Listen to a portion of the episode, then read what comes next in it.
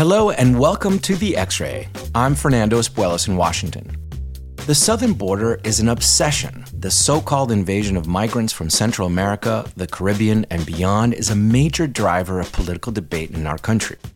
As we head into the next electoral cycle, President Biden is touting the dramatically dropping numbers of detentions, while his Republican competitors decry the coming apocalypse if the migrants are not pushed back from the border.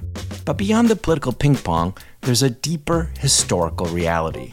The United States' success as a country, the consolidation of democracy, its ability to conquer a continent, and then project massive power across the world, is due in part to its relationship with Latin America. At no time in the more than 200 years of this loose alliance between the United States and the Latin American republics has the U.S. faced a military threat from its southern neighbors. Moreover, the influx of immigrant labor has enriched this country, obviously economically, but also culturally and militarily as well. As the polymath author of the classic book Guns, Germs, and Steel, Jared Diamond, explained, geography is destiny and the United States' ultra secure southern border, unlike the borders of France or Germany, for example, who have gone to war over and over again, has created an unprecedented multi century history of relative peace. Today, I explore this legacy, the long, sometimes torturous, but historically crucial relationship between American democracy and Latin America, with Benjamin Gedan. Benjamin is director of the Wilson Center's Latin American program He's also an adjunct professor at Johns Hopkins University. Benjamin is a former South America director on the National Security Council at the White House, and he also served at the State and Treasury Department's focus on Latin America. He's a former Fulbright scholar in Uruguay and earned a PhD in foreign affairs from the Johns Hopkins School of Advanced International Studies. He is a member of the Council on Foreign Relations. Here's my conversation with Benjamin Gedan. Benjamin Gedan, welcome to the X Ray. Thanks so much. I appreciate the invitation. Thank you so much, Benjamin. And and let's start with the the meta question. Why should Americans care about Latin America? There's probably no region in the world that more directly affects the health and security of the United States than Latin America. This is the United States neighborhood. This is where the United States does most of its trading. This is the source for the United States of most of the migration. This is a place where many Americans have personal and cultural connections, historical connections. This is the region that's most directly strategic for U.S. interests. And when you look at the evolving relationship between the United States and Latin America, which obviously it's about 200 years old, more or less, um, how do you see things today? There's tremendous amount of criticism among Latin American countries that the U.S. is looking elsewhere, doesn't care. The whole metaphor of the backyard is, of course, quite painful for Latin Americans because it's so insulting. But uh, ultimately, you can forget what's going on in your backyard, right? And that's sort of what they're saying, even as they're flirting, uh, maybe more than flirting with China at this point. How do you see that relationship balance at this point? This is a chronic criticism of the United States that the US government doesn't pay enough attention to Latin America. And fundamentally, it's usually true. I think it's a legitimate criticism. Mostly the reason is that Latin America is just not crisis prone in the way some other parts of the world are. Fortunately, the United States is not at war in Latin America and has not been for quite a while. Latin American countries themselves are not at war with one another, as occurs in other parts of the world. And because the economic and political relationships between the United States and this region more or less function, it becomes easy to be distracted by other parts of the world, to put political attention and U.S. resources elsewhere, and not to address the needs and opportunities in the Western Hemisphere. And what would happen if the US, I mean, there's so much nativism happening right now, isolationism feels like we're having 1937, 38 all over again. And people say, you know what, let's just seal the border, forget about those people. Why not? Why not forget about all those people? I mean, why can't we just seal the border and let them do, you know, whatever miseries are happening in Latin America are theirs and not ours? Why is that not a legitimate point of view? So even if you want to set aside the humanitarian and moral considerations, you simply can't seal the border, right? The geography commands attention to the challenges in Latin America. And in the absence of US attention, you'll have the kinds of migration crises that you see today, not only at the US Southwest border, but throughout Latin America. But fundamentally, the unaddressed challenges in places like Haiti, in Venezuela, in the northern countries of Central America redound upon the United States very directly and in very disruptive ways, ways that are disruptive logistically to our management of the border. And if you don't trust me, just ask any of the governors in the border states, but also that have really, I think, negative domestic political consequences here as well. And so let's turn to China. China is now identified by the administration, certainly by Congress, and, and possibly by many Americans as the single biggest threat to American global leadership, uh, or however one wants to express that. But obviously, we're in a, a competitive situation with China, tremendous amount of anxiety over what could happen in Taiwan, what could be the trigger for a war in the Pacific, uh, you know, quite dramatic. China is making huge inroads in Latin America. It's now the number one trading partner for multiple countries in, in Latin America. It is also expanding its security footprint, providing assistance, uh, financial assistance in particular, but other assistance to places like Venezuela. Some people say that without China, Maduro would have fallen already. I don't know, maybe that's an exaggeration. But nevertheless, obviously, the Chinese see their penetration of Latin America as a critical component of this competitive relationship. So, how should Americans think about China in Latin America? It's clear the United States in a bipartisan way, is experiencing a great deal of anxiety about global competition with China, the mismatch between US democratic values and the Chinese political system, and China's ability through building these overseas economic and political relationships to gain diplomatic and strategic benefits at the US expense. There's probably no more compelling example than in Latin America, given the speed and scale that China has revolutionized its relationships in this region in just about about two decades, the United States had become very comfortable in the Western Hemisphere as the only partner, as the sort of go to historical country that would be the place to provide capital for companies to be there investing, to be buying goods from the region and selling goods in the region, to be taking advantage of opportunities and to be affecting politics and shaping the way countries conceive of their national values and political systems. Again, this is a region obviously colonized originally by Spain with a big presence early in the post-colonial period by England, but in modern history it's been dominated by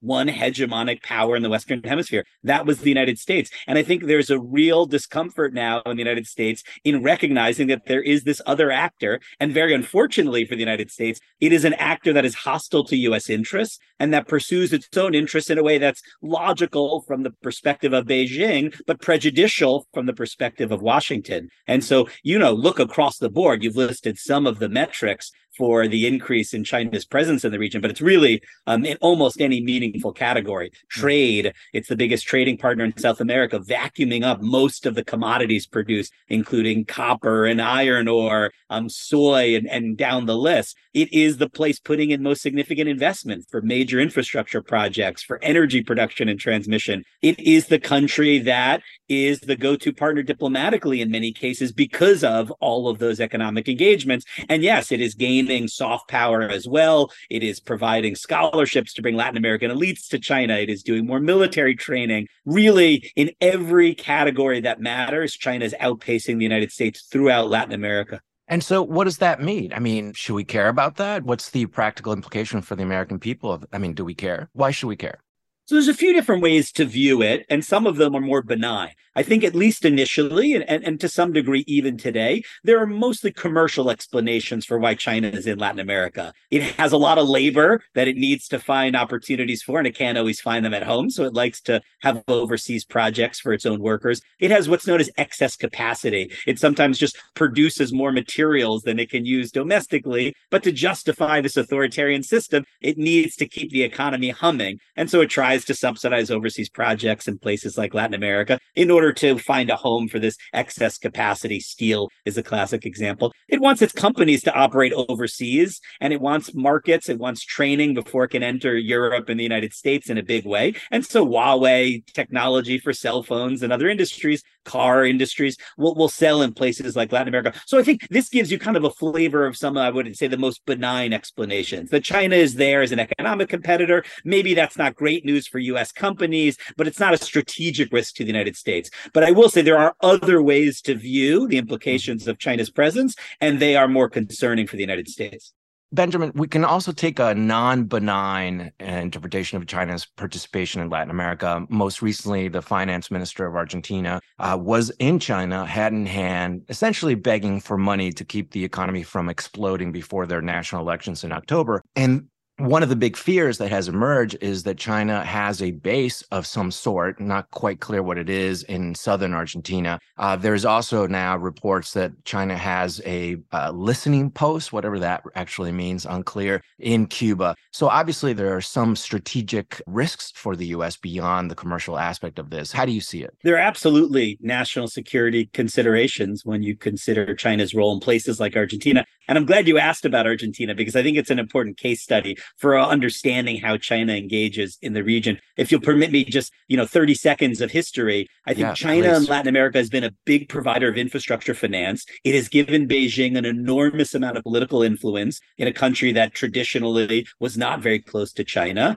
Um, it is now, as you point out, a lender of last resort, trying to help bail out a government that's really falling to pieces economically. This gives China even bigger mm-hmm. relationship and even more leverage over Argentina. And it has used that leverage in some important cases in ways that are less benign. One of the examples is a space station in the Neuquén province of, of Patagonia in Argentina that's run by the People's Liberation Army. It's run by the Chinese military on sovereign Argentine territory. The United States is very uncomfortable with this arrangement. The Argentine government appears to have very little access to the facility, and there's very little transparency about how it operates. There's now a conversation about China building a base in the city of Ushuaia in, mm-hmm. in southern Argentina near Antarctica in a very strategic sea lane. And so, yet again, we see China able to leverage the influence that it has over Argentina because of its massive purchases of Argentine farm output and because it has bailed out the Argentine government over the years. And so, Argentina is very reluctant to take sides in great power competition. And frankly, if it had to take sides right now, it might take China's side, mm-hmm. given what China has provided over the years and given the relative absence of the United States at these moments of extreme vulnerability in Argentina. Argentina. Yeah, I mean, I follow the region uh, closely, not obviously as closely as you do, but every once in a while, there's, I'm not going to mention his name, but an official of, of the administration that travels to Latin America. He's not the most senior guy uh, in the US government. It feels a little bit like I'm exaggerating for a fact, but basically a mid level guy. Meanwhile, China is building a space station in Argentina. I mean, it, it seems like uh, they're coming to the fight with uh, guns and we're coming to the fight with, uh, I don't know, with tickle toys or whatever. So, what can the US do? I mean, is it too late? I mean, is this a situation where, for example, the US could step up and literally save Argentina from its own collapse and thereby win this? It's not a war, but this conflict of influence? Or what should the US be doing? I often say that there's no great power competition occurring in Latin America because the U.S. isn't competing. Right. Um, and I, I, truly think that that's what has occurred. Yes, you're correct. There could be more high level attention. President Biden could be in the region. You could see Secretary Blinken taking another trip. I don't think he's he's meaningfully traveled in South America, you know, for the last at least a year or 2 mm-hmm. um, but it actually requires much more than that because what China has done in the region is place enormous amounts of capital in a region that is very capital scarce, that is desperate for new motors of economic growth, that needs better ports and railroads. It needs better highways. It needs the capacity to have a more dynamic economy. And for that, the West, the United States, its European allies, you know, friends like Japan and South Korea and India even need to put real capital in the region if we're going to be an ally that is seen as an alternative to China. And right now, we're simply not doing it. I'll give you an example. There was a lot of expectations last year when the United States hosted the Summit of the Americas. Mm-hmm. This is a meeting, it happens about every three years of all the presidents in the Western Hemisphere. This was seen as the moment where the United States would really put something meaningful on the table. We brought everyone to Los Angeles, at least every president who was willing to participate. We didn't invite the authoritarian leaders. And fundamentally, the disappointment of the conference was that we weren't announcing major financing of infrastructure infrastructure in this region. That's what the region wants above all, even more than high level visits, even more than attention from the State Department and the National Security Council. The United States needs to be a partner at a time when the economies in the region are really fragile with some very dangerous political effects throughout Latin America. And then I, I want to, because I know this is an area of, of massive concern for uh, most Americans, I think, which is Central America is the source of most of the migrants who we know objectively are escaping terrible humanitarian situations with gang violence and and rapes being a common occurrence and and really very weak governments that are unable unwilling to consolidate their power and essentially control the situation in their own countries. There's an obvious solution to this, which is not a wall in the border, but is actually creating conditions in those countries so that people don't have to leave. I mean, this is very basic at some level. At the same time, the idea that the US would launch a Marshall Plan for Central America makes people queasy in the US for reasons that are, you know, not rational, they're emotional primarily, but they're real reasons because people won't move forward. From your perspective, as someone who looks at this problem on an ongoing basis, is there a solution? Is there something the US can do beyond these very symbolic speeches and a billion dollars here for Guatemala? I mean, the, this is pocket change for a problem that is systemic to this region is there a solution that can actually contribute to stopping the flow of migrants desperate to find a better place to live?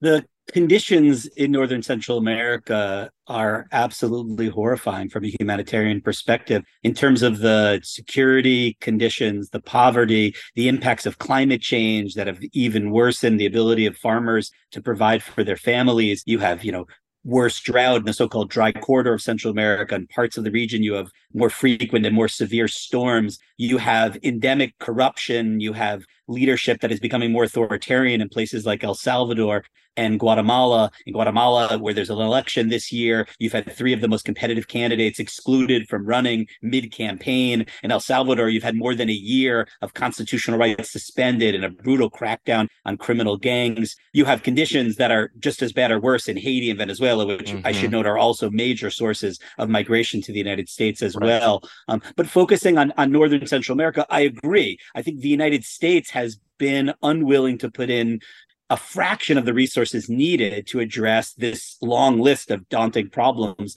that I've just outlined. And that's just the beginning of what's needed to improve education and healthcare and provide decent lives. If you think about the risks and costs of the journey to the United States, you begin to understand why people are leaving and the scale of the problems they face. It is not an easy decision right? There is, of course, a relatively close, much more prosperous country, the United States, that is pulling people from the region. But really, they're being pushed out of their homes and villages by the conditions there, and nothing will stop them unless that we address what's happening in their countries and address it at the kind of scale we marshal in other parts of the world. If you look at the resources we're putting into Ukraine, and I think they're justified. You'll see what the United States is capable of when we decide there is an issue that's in US national interest to address. And we've simply never done that in Central America. I'll give maybe three explanations, although I don't think any of them are really compelling from a policy pragmatic perspective. Number one is foreign aid is unpopular. That's true in general. Mm-hmm. Um, if in any survey of the United States, you know, that's vastly exaggerated in people's minds how right, much we right. actually spend abroad, and people just see, understandably, problems in the United States that are equally worthy of U.S. spending. Number two, we're completely distracted in the way we discuss migration there is a, a very partisan element to those conversations that leads to debates that are very short term focused that are very focused on how we manage the border itself, the logistics of it, the number of judges that we have, whether there are disincentives, whether there are punishments, whether there are structures we could place on the border. And so all of that distracts from questions about so-called root causes, about why are people leaving and how can you get them to be safer and more prosperous in their homes. And then there's just the fact that these are big challenges. And I don't want to minimize what it would right. require to solve them. We don't have great partners in these countries. The challenges will require many years, if not decades, of steady U.S. commitment and resources. And so some people may shy away from addressing it because of how hard it would be to solve. And I think, well, I, I don't think I know. Uh, most Americans have no clue of the historical relationship between Central America and the U.S., especially in the 20th century, where, I mean, I don't know how else to say it, but it was a neo colonial relationship of exploitation of natural resources, agricultural resources. And to be able to exploit those resources, the U.S. really contributed, and, and please correct me if I'm wrong in my reading of things, to weakening the institutions of those countries because basically they were being stomped on. and so they needed local elites who were willing to go along with that. I mean, is that that i mean are we still living the long-term effects of that kind of exploitation there are historical legacies that are relevant today, absolutely. Um, some of the ways the Spanish colonial authorities structured these economies, they weren't structured in a way that encouraged education, that encouraged, you know, a broad, highly skilled workforce. It wasn't infrastructure that was designed for anything but exploiting natural resources there. You know, the United States, big companies that were there had similar economic and mercantilist motivations. They also weren't invested in national economic development or building democratic institutions. I think all that's true, but I would say that local elites and, and political figures and parties bear a lot of responsibility. Right. Um, if you look at Panama, you look at Costa Rica, you look at Belize, even there's plenty of examples in this part of the world of countries that have pretty small markets that are subject to some of the same natural disasters, but that have managed to build functioning democracies and reasonably stable and prosperous economies. And what you have instead in countries like Honduras, Guatemala, El Salvador, above all, are really predatory elites, governments that have prioritized their relationships with organized crime, with narcotics trafficking, relationships with criminal gangs that engage in horrific acts of violence and massive extortion of small businesses instead of investing in building these societies right. into prosperous, stable democracies. Well, you got to get the resources to buy your mansion in Miami somehow, and uh, you know, maltreating your own people seems to be the formula. But let me conclude with um, sort of a political question. During a trip uh, I recently took to Uruguay, uh, uh it was an international investment conference. I got a chance to speak to a lot of people, and um, I was kind of poking at some uh, government ministers uh, from the region about, you know, why are you in bed with China? What you're in bed in China? And what I got back in general was uh, you guys, meaning the US, can no longer tell us much about democracy or or what to do. Look what happened in January 6th. You know, essentially, the, the sense I got was that the, the US's image was severely damaged by what essentially all Latin Americans could describe as an attempted coup, even if here in the US we keep using a euphemistic, oh, he tried to overturn an election. It was a coup d'etat. You know, he was overthrowing the Constitution or tried anyway. How do you see that playing out? Is it something that's recoverable in the in the short term, or has it completely damaged the U.S. brand in the region?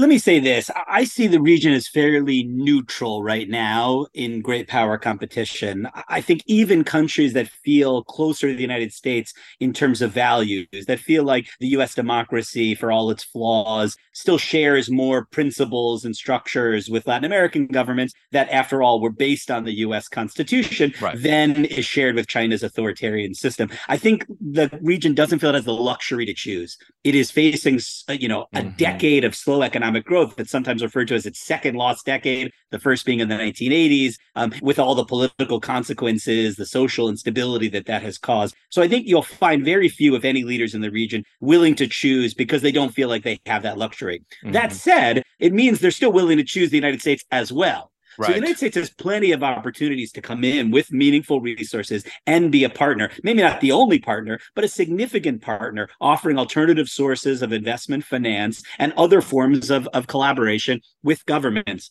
And it's not only that. I think the United States really does still have some structural advantages. You're absolutely right. I think the US democracy is not the model it once was. Like much of the region, the US has suffered democratic, democratic decline. Um, and I think, you know, when I travel in the region, I spoke to uh, at the Argentine Senate a few months ago before oh, the cool. US midterm elections. I was asked questions about whether there'd be political violence in the US. And whether the United States, you know, is at a place where losing candidates now will consistently reject the results and and breed distrust in U.S. institutions. At the same time, it's U.S. movies people watch, it's U.S. schools elites children attend, it's U.S. healthcare, it's U.S. culture and music, it's it's the place people migrate to. Um, mm-hmm. You don't see a lot of cultural affinity with China. You don't see people who want to emulate the Chinese political system, even though they're impressed by what they call China's speed, the idea of right. how quickly China was was able to develop. So I actually would say the US for now, and despite the flaws in US democracy at the moment, still enjoys major cultural and historical advantages over China and Latin America, and probably could recover much of its lost standing and credibility in the region if it put in resources. Will it elbow China out of the Americas? No. It would be foolhardy to think so. It would be naive. And there's no governments in the region that would want to close the door on China, even if the United States were more present. But I do think the United States has opportunities. And so to conclude, are you optimistic about the US Latin American relationship? I'm optimistic that there's now widespread recognition that the United States has real competition in the Western Hemisphere and that that creates strategic vulnerabilities for the United States. It's not easy to build those kind of consensuses, right? Mm-hmm. And so in the United States right now, despite polarization and division on most issues, I think the political class right now sees a need for a bigger US presence in Latin America. That leads me to feel a bit optimistic. Whether we can marshal the resources to actually compete is another question. And there I do have my doubts. But but I am encouraged to see both political parties, both in Congress, in the White House, in the thought community, recognizing this challenge and recognizing that there is some urgency in stepping up. All right, Benjamin Gedan, thank you so much for joining the X-ray. I really appreciate your time today. Anytime. Thanks for having me. Thank you. While most Americans would be surprised to learn that the United States is effectively allied with most of Latin America, this misunderstood relationship has been one of the most valuable and underappreciated strengths of American democracy. And as we head into the third century of this crucial alliance, we must recognize, as Jared Diamond noted, that geography is indeed destiny for the Americas. I want to thank Benjamin Gedan for joining me today, and I want to thank the Issue One production team, Nicole Legacy, Sydney Richards, and Rene Pineda. And I want to thank you for joining me on this episode of The X Ray. I'm Fernando Espuelas in Washington. For more information on this podcast, check out thexray.org and subscribe on your favorite podcast platform. The X Ray with Fernando Espuelas is an editorially independent production of Issue One.